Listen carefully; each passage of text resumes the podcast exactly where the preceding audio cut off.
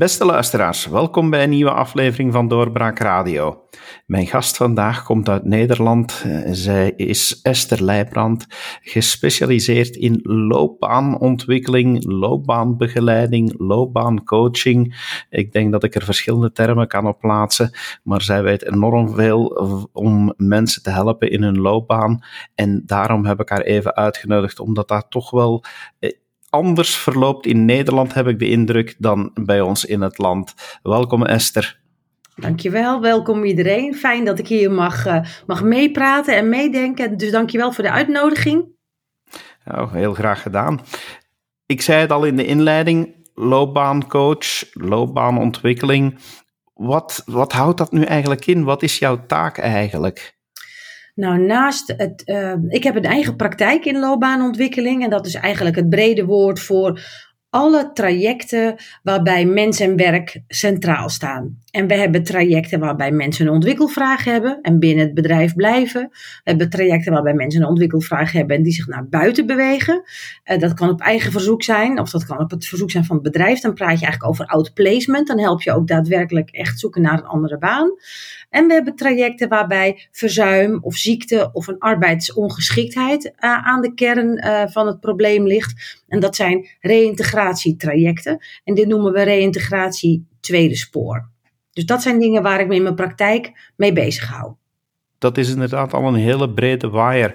Zoals je zegt, dat kan dus eigenlijk zowel op vraag van de werkgever, van het bedrijf zijn, als de persoon zelf die, die jouw uh, hulp inroept om ja, te helpen eigenlijk gewoon, oké, waar kan ik naartoe in mijn loopbaan? Ja, dat, dat klopt inderdaad. Ik heb verschillende opdrachtgevers. En meestal zijn het bedrijven. Um, zeker als het natuurlijk om uitplaatsing gaat of boventalligheid. Uh, maar helemaal als het gaat om een reïntegratie tweede spoor. Want daar heeft de werkgever vanuit de Nederlandse wetgeving hè, de verplichting om dat in te kopen. Dus dat zijn verplichte trajecten. Uh, de ontwikkelvraag komt meestal bij de particulier of bij de medewerker zelf vandaan. Ja. En hoe pak je zoiets aan eigenlijk? Nou, in het geval van een niet verplicht traject, hè, dus zeg maar even de normale ontwikkeltrajecten, begint het altijd met een kennismaking. Het is belangrijk dat er een klik is tussen jou en de, uh, de kandidaat waarmee je aan het werk gaat. Het is ook belangrijk om de hulpvraag naar boven te krijgen, want veel mensen denken helemaal niet na over hun loopbaan. En uh, op het moment dat ze nadenken over hun loopbaan, komen ze meestal niet verder dan ja. Ik zou wel wat willen, maar ik heb eigenlijk geen idee. Wat? Nou, dat, is voor mij nou net even niet diep uh, genoeg. de bedoeling is dat ik als coach vooral luister, ontvang en spiegel. En het is niet de bedoeling dat ik aan allerlei dingen ga lopen trekken. Uh, dus de, de kandidaat moet zelf echt in staat zijn om die hulpvraag goed te formuleren. Daar help ik bij. Ik geef allerlei opdrachten aan de voorkant mee om even te helpen nadenken. Want dat zijn, is ook iets wat we niet gewend zijn. Nadenken over onszelf op een bepaalde manier. Doen nu ongetwijfeld mensen tekort hoor, maar ik schets even het gemiddelde, de gemiddelde start. En na zo'n kennismaking en het uitdiepen van de, eh, de hulpvraag, uh, schrijf ik een, uh, een plan van, van aanpak. En daarin staat nou, de methodiek, het aantal gesprekken, de tijd, de kosten en natuurlijk ook het resultaat wat we nastreven. Ja, dus dat zijn de, de vrijwillige trajecten, noem ik het maar heel even. Als het om een reïntegratietraject gaat, dus als verzuim of arbeidsongeschiktheid aan de basis ligt van de vraag, dan kent zo'n traject een juridisch karakter en ook een, uh, een verplichte periode van tijd en inspanningen en wanneer uh, interventies elkaar moeten opvolgen. Dan krijg ik mijn informatie vaak van de bedrijfsarts, van de werkgever en van de arbeidsdeskundige. Die zijn allemaal betrokken in die keten. En op die basis van die rapporten, plus een uitgebreide persoonlijke intake, uh, baseer ik dan mijn allereerste verplichte rapport. En na dat rapport, waarin ook weer vaste elementen staan, een vaste tijdsperiode, uh, ga ik met deze kandidaat uh, volgens een heel vast schematisch format aan de, aan de slag. En een van de verplichtingen die de wetgever ons oplegt, dat is dat uh, vanaf de tweede maand hè, uh, de kandidaat in staat moet zijn om bijvoorbeeld ook zelfstandig te solliciteren op een externe werkplek. Hè, want dat is de primaire functie van een reïntegratietraject. Dus de, de, stappen lijken op elkaar, maar er zit wel degelijk een nuanceverschil in, al nagelang de, de, vertrek, de vertrekvraag. Dat lijkt me inderdaad ook wel logisch. Als we even kijken naar dat uh, vrijwillig traject, hoe, ja, hoe divers is je publiek dan? Zijn dat voornamelijk jonge mensen of zie je dat wat later in de carrière of is dat op eender welk moment dat men met zulke vragen bij jou terechtkomt? Het is heel verschillend. Um, ik heb een aantal uh, jongeren die ik daarbij begeleid. Bij bijvoorbeeld de vraag van hè, een soort meer een studieloopbaanvraag. Waar wil ik naartoe? Waar, wat ga ik studeren? Of ik ben net klaar en ik, heb, ik wil graag mijn eerste baan aanvaarden. Maar ik heb eigenlijk geen idee hoe ik daar uh, kom.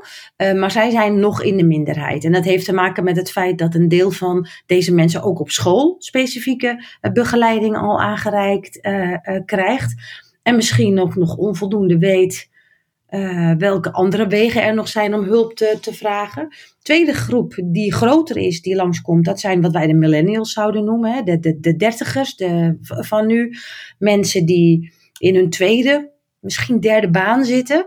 Um, en zich afvragen van, uh, ben ik nou wel goed bezig? Zingeving is daar een belangrijk uh, element.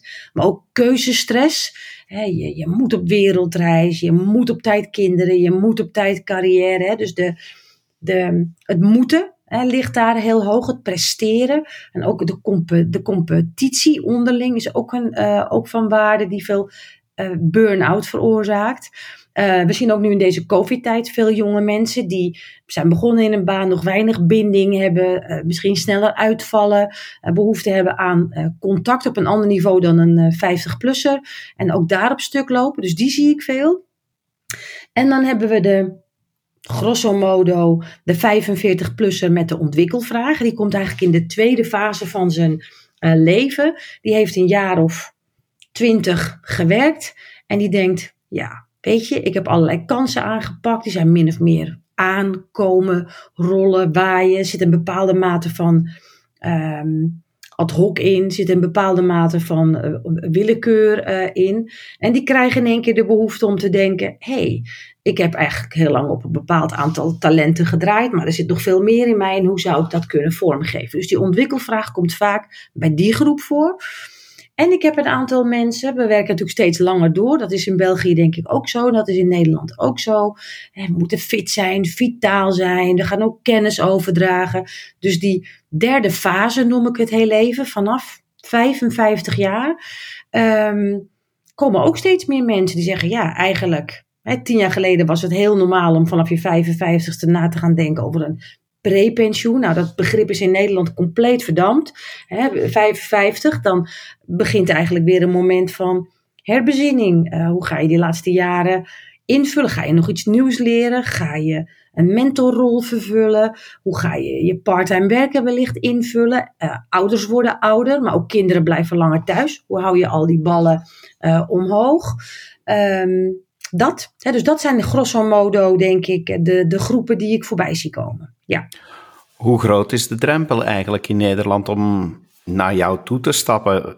Is dat naar mentaliteit toe iets wat eigenlijk wel ingeburgerd is in Nederland? Dat mensen hulp zoeken bij een loopbaanbegeleiding? Of blijft dat eerder nog een uitzondering?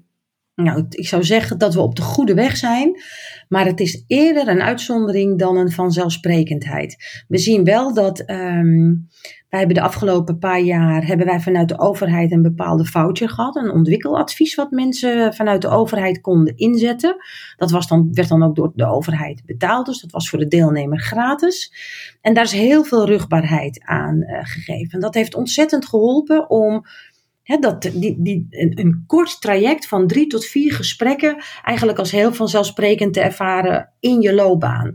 En uh, we zien dat dat geholpen heeft om, nou, om daar het gesprek met mensen over aan te gaan en ook mensen met elkaar het gesprek over aan te laten gaan.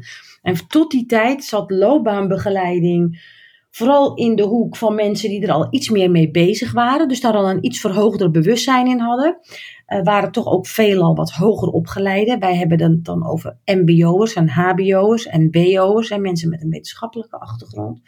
Um, maar nu zien we ook dat mensen met een meer praktische opleiding dat, zich, eh, dat ook steeds normaler gaan uh, vinden. En ondertussen zijn er ook weer in Nederland allerlei regelingen in de maak. Um, Waarmee ook met name die, die laatste groep, die praktisch opgeleide groep tot en met MBO, heel erg gestimuleerd gaat worden tot formeel, maar ook informeel leren. En daar horen ook ontwikkelgesprekken bij. Dus we zijn er nog niet, David, maar we zijn op de goede, op de goede weg. Ja. Je sprak ook over een, een, een traject dat verplicht kan zijn. Dus er zijn momenten waarbij bedrijven dan door wettelijke regelingen verplicht worden om jou in te schakelen. Dat is correct. Ja, dat klopt. En, en wat houdt dat zoal in wanneer ze uh, in, in een reorganisatie terechtkomen en mensen moeten laten afvloeien? Of is dat ook in individuele uh, trajecten wanneer men iemand ontslaat, dat er een verplichting is om, om begeleiding te voorzien? Of wat, wat zijn zoal de verplichtingen uh, wanneer men ja, eigenlijk de, de trigger voelt om, of niet voelt, ja, maar, maar verplicht wordt om jou in te schakelen? Vooralsnog ligt dat alleen uh, als het vertrekpunt verzuim is. Dus verzuim in dit geval dus echt arbeidsongeschiktheid. In Nederland praten we over het eerste spoor en het tweede spoor. Dat zijn eigenlijk andere woorden voor het eerste jaar ziek zijn en het tweede jaar ziek zijn. In Nederland heeft een werkgever de verplichting om twee jaar lang door te betalen bij ziekte. Dus het eerste jaar staat eigenlijk in het teken van herstel en gericht op werkhervatting in wat wij noemen bedongen arbeid. Hè? Dus het, de arbeid waar je een contract voor hebt.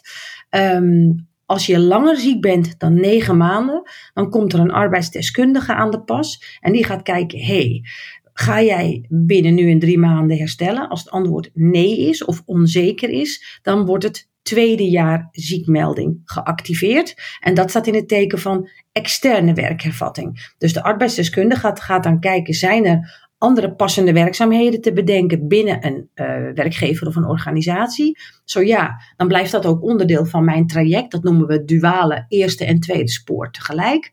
Maar ook het tweede spoor, dus extern werkfit raken, is dan eigenlijk mijn primaire focus. En dan uh, ben ik verplicht om uh, in 9 tot 11 maanden begeleiding uh, mensen terug te brengen naar de arbeidsmarkt buiten hun huidige werkgever. Want na twee jaar stopt dan de loonbetaling, hè, want dan is de, de doorbetalingsverplichting voorbij. En dan zou iemand aanspraak maken op een WW-uitkering in, uh, in Nederland. Maar het UWV, zo heet onze uitvoeringsorganisatie die die uitkeringen regelt. Dat is eigenlijk een heel groot verzekeringskantoor. En ik weet niet of dat in België is, maar in Nederland betalen verzekeraars liever niet. dus je moet goed kunnen aantonen als je gebruik wilt maken van dat, die inkomensverzekering, dat zowel jij en je werkgever er alles aan hebben gedaan om die periode of niet te laten plaatsvinden of zo kort mogelijk te laten plaatsvinden. Dus daarom eist de wetgever dat mensen zo goed mogelijk werkfit zijn en in staat zijn om zelf weer ander werk te zoeken en ook te Nou, zegt het UWV nu bij toetsing, hè, want die toetst jouw instroom in die uitkering. hey, de werkgever heeft zitten slapen, dan krijgt hij een boete. Of hey, jij hebt als werknemer zitten slapen, krijg je als werknemer een boete. En omdat deze trajecten worden uitbesteed aan mensen zoals ik. hey Esther, jij hebt zitten slapen, krijg ik een boete. Dat. Dat is heel stevig. In dat eerste spoor ligt dan de nadruk om iemand uh, terug naar het bedrijf te krijgen. Eventueel mits aangepast werk. Wordt er dan ook gekeken, kijk, waarom is dat verzuimer nu? Waarom kan je de taak niet aan en wat moet er veranderd worden om het wel aan te kunnen? Of is dat echt louter, kijk, we willen jou terug op diezelfde plek en die bedongen arbeid bekomen? In de eerste instantie zullen we, dat ligt een beetje denk ik ook aan het type verzuim. Kijk, breek je je been, dan is het denk ik vrij duidelijk, dit gaat een bepaalde periode duren. Maar daarna zul jij weer in staat zijn om, als er geen gekke dingen gebeuren, weer 100% je werk te kunnen hervatten. Bij andere dingen waarbij je misschien een been verliest, of een andere ledemaat verliest, of een bepaald functioneren van ledematen verliezen. Denk aan bijvoorbeeld enorme rugklachten, of niet langer meer kunnen staan, of iets aan je voeten. Maar ook mentale, hè, of meer psychisch gerelateerd verzuim. Dan is het vaak een wat schimmiger gebied. Of dat echt wel heel erg goed gaat lukken, dat je weer uh, terugkomt. Maar in de eerste instantie staat altijd primair dat bedongen arbeid dat staat centraal. En er wordt gekeken of je daarin terug kan. Pas als dat waarschijnlijk niet meer gaat passen, dan gaat de werkgever kijken: kunnen we het werk aanpassen?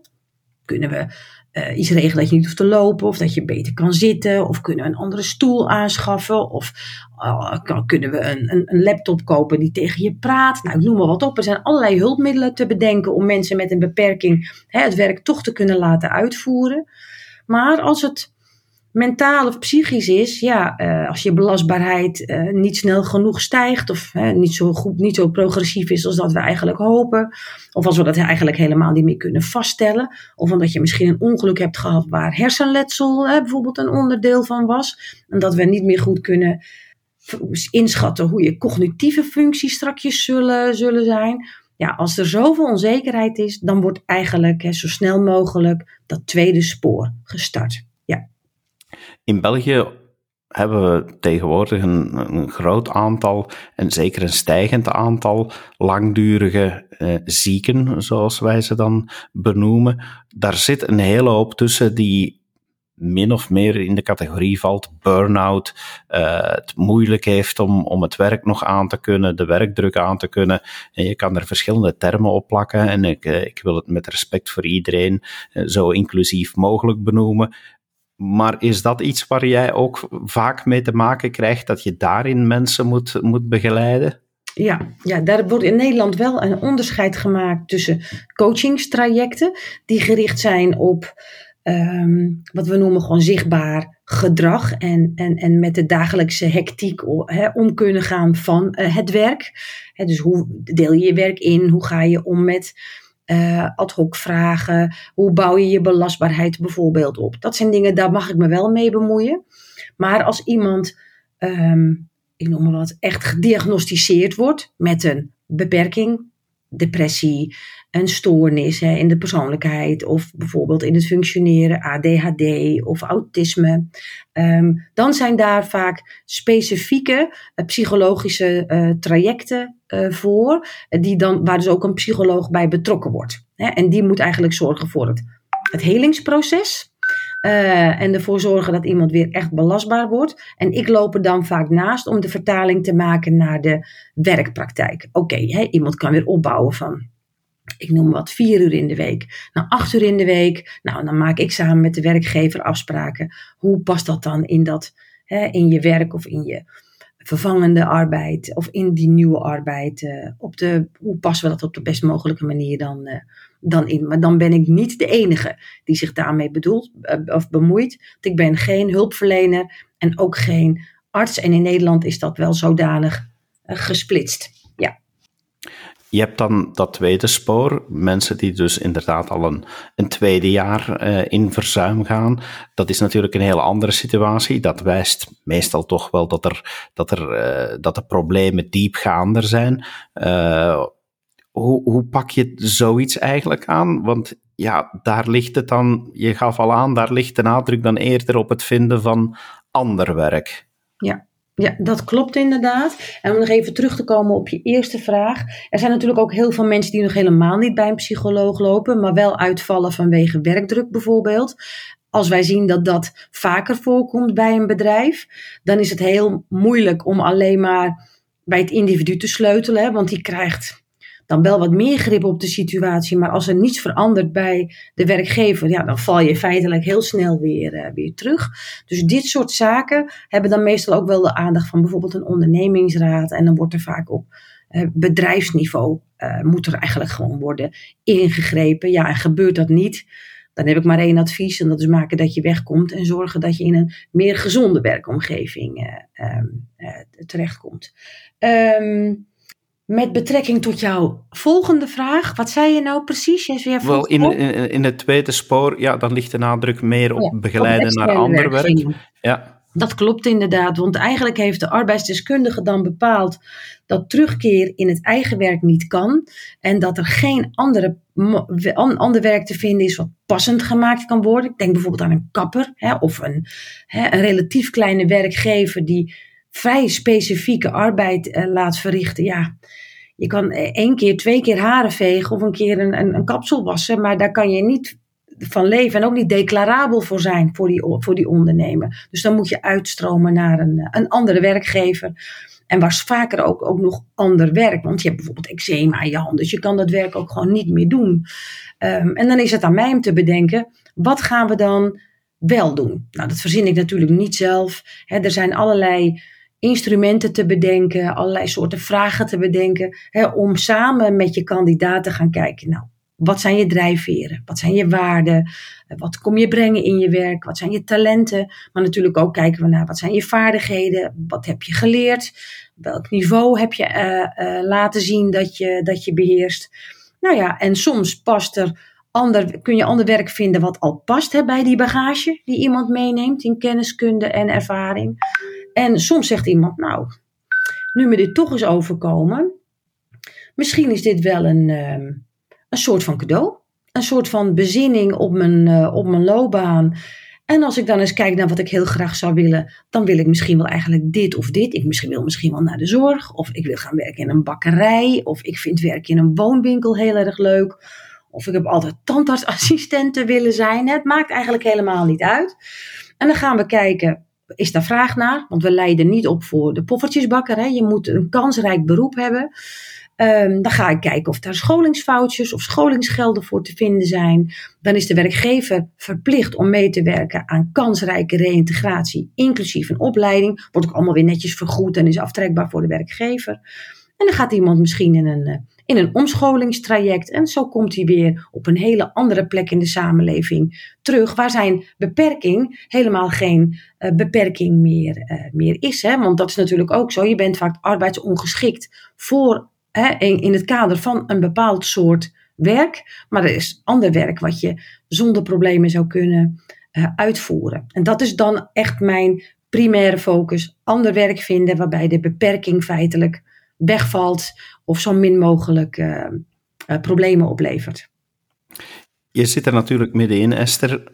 Maar als je er dan naar kijkt, eh, vind je dan dat dit alles helpt, dat dat hele systeem zoals die in Nederland is opgezet, met verplichtingen ook voor de werkgever, met verplichtingen voor diegene die, die ermee te maken heeft en, en jou dan als coach, denk je dat dat hele systeem er, er echt voor zorgt dat mensen minder makkelijk langs de kant blijven zitten, gaan zitten en dus actiever of, of makkelijker actiever blijven in de samenleving? Als we kijken gewoon puur naar cijfers, uh, dan is denk ik van dit soort reïntegratietrajecten, is denk ik 35% succesvol. En dan moet je bedenken dat deze mensen dus echt duurzaam uitstromen naar een andere baan.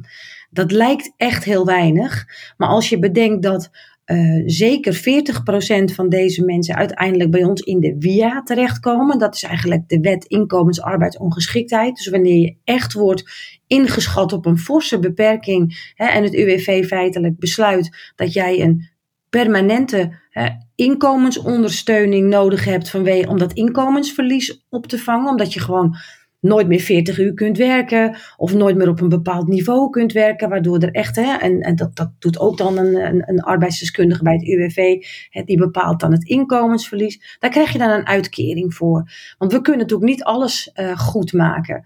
Uh, soms heeft iemand een ziekte die progressief is. Sommige mensen overlijden ook aan hun ziekte. Je hebt ook mensen met met kanker bijvoorbeeld hè, in, je, in je traject. Je moet toch het traject aangaan, ook al denk je, geen idee of dit nou een heel succesvol einde gaat, uh, uh, gaat krijgen. Daar kijkt de wetgever dan, uh, dan niet naar. Dus ik denk ook wel eens dat als we gerichter deze trajecten zouden mogen inzetten bij mensen waarvan we aan de voorkant feitelijk al kunnen bedenken: dit wordt. Dit heeft een kans op, op, een, op, op succes. Dan zou het, het, het succescijfer, denk ik, ook hoger zijn. Want dan valt de helft van de trajecten waar we dit nu verplicht op moeten inzetten al af. Um, en dat is wel beter, denk ik. Dat zou ik een beter systeem vinden voor de, voor de doelgroep. Um, maar tegelijkertijd, uh, want zou geld schelen. Het scheelt heel veel energie. Het scheelt heel veel gesjor aan mensen die wellicht hè, toch niet meer ergens anders kunnen komen. We hebben natuurlijk ook mensen van uh, 64 die ik moet begeleiden. Een chauffeur, 40 jaar chauffeur geweest, helemaal verzakt, kapotte heup, kapotte rug ja, wat, wat, wat, wat moet je zo'n man dan nog laten doen? En dan is toch de verplichting om twee jaar lang zo'n traject in te gaan. En dan denk ik wel eens, dit is misschien zonde van energie en, uh, en geld. Daartegenover staat dat als wij dan zeggen van joh, aan de voorkant, bij jou gaat het toch niet meer lukken. Hè? Dus je gaat eigenlijk uitsluiten aan de voorkant en je gaat dat geld besparen. Dat je daarmee ook wellicht toch potentieel laat liggen. En we hebben nou helemaal gewoon afgesproken in Nederland. Niemand aan de kant. Iedereen heeft recht op terugkeer in de maatschappij qua werk uh, en een zinvolle invulling. En als dat betekent dat het soms weggegooid geld is, dan zij dat dan maar zo. Maar wij gaan niet aan de voorkant bepalen wat iemand succesfactor is of wat iemand, um, of iemand wel of niet nog uh, inzetbaar gaat zijn. Iedereen verdient zo'n uh, verdient zo'n traject. Dus ja, als je het even een stap terug bekijkt, even iets meer macro, dan denk ik dat deze trajecten wel helpen om meer mensen aan het werk te krijgen of weer opnieuw aan het werk te zetten dan zonder onze inbreng. Want ik zie ook dat heel veel mensen best wel vastgeroest zitten in hun idee van wat is dan werk en als ik dit werk niet meer kan doen, ja, ik wilde altijd alleen maar dit en ik zou niet weten wat ik verder nog zou willen. Ook veel mensen vinden het lastig om te solliciteren na een bepaalde periode van hè, vast werk te hebben verricht bij één werkgever. Um, heel veel mensen vinden het lastig om met verlies van capaciteit na te denken over wat er dan nog wel mogelijk uh, um, uh, is. Dus die kunnen dan best even de kijk van zo'n professional, zo zien we onszelf dan maar, zo'n professional die, die je terugleidt naar je loopbaan, wel gebruiken. Die komen verder dan met ons dan zonder ons. Ja. Je gebruikte daarnet zelf het voorbeeld van die 64-jarige chauffeur.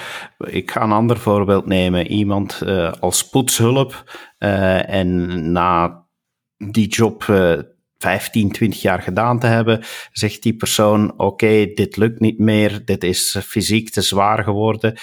In Nederland gaat hij effectief ook nog die begeleiding krijgen en wordt er gekeken is er toch geen andere mogelijkheid? Kan je niet in een andere sector, kan je niet in een ander soort uh, job terecht? Van, je gaat die persoon niet per definitie zeggen van oké, uh, voor jou lukt het niet meer, blijf maar thuis, uh, jouw job gaat niet meer lukken. Toch proberen, van jij gaat dan toch proberen om te kijken, nee, we gaan niet kijken naar wat er niet lukt, we gaan kijken naar wat er misschien wel lukt. Ja, dat is altijd het vertrekpunt. Altijd kijken naar mogelijkheden. Maar wat ik ook zei, hè, heel in het begin, uh, ik krijg deze kandidaten aangeleverd op basis van informatie van een bedrijfsarts en van een arbeidsdeskundige. En een bedrijfsarts stelt wat wij noemen een functionele mogelijkhedenlijst op. En op die lijst, zo'n vaste lijst met vijf categorieën, stelt een bedrijfsarts vast wat iemand wel kan en wat iemand niet meer kan. En alles wat hij wel kan, wordt ook heel duidelijk gespecificeerd. En dat zijn rubrieken die gaan over meer het mechanische deel. Hè. Kun je nog bukken? Kun je nog tillen? Kun je nog rijken? Tot ben je in staat om prikkels te verwerken? Ben je in staat om leiding te geven? Kun je met deadlines en pieken en dat soort dingen uh, omgaan? Dus dat schetst voor mij al een heel duidelijk beeld over wat is er met zo iemand nog mogelijk. Als een poetshulp niet meer kan poetsen, omdat ze een schouderprobleem heeft, of iets aan de elleboog of aan de rug. En ze kan bijvoorbeeld wel nog, wat wij dan noemen, met vertreding zitten. Hè? Dus iets, een, een, een, een, een job doen waarbij je soms zit en soms staat. Ja, dan zou je wellicht bij de post kunnen werken. Of je zou wellicht achter een kassa kunnen werken. Of um, je zou als oppasjuf kunnen werken bij een kinderdagverblijf. Of je zou kunnen werken als cliëntbegeleider bij een, uh, een stichting voor verstandelijk gehandicapten, waar ook eten moet worden klaargemaakt, met patiënten moet worden gewandeld. Weet je, je gaat altijd kijken naar wat er nog kan. Is echter het, het, het, de, de, het advies van de bedrijfsarts van nou, deze man of vrouw heeft zulke zware beperkingen. En ook de arbeidsdeskundige, die heeft daarna namelijk als plicht om een aantal beroepen te duiden. Die, die kan dan zeggen bijvoorbeeld, nou iemand kan nog achter een balie werken, of als receptionist, of als telefonist, of als inpakker, of nou, hè, dat is een heel scala natuurlijk.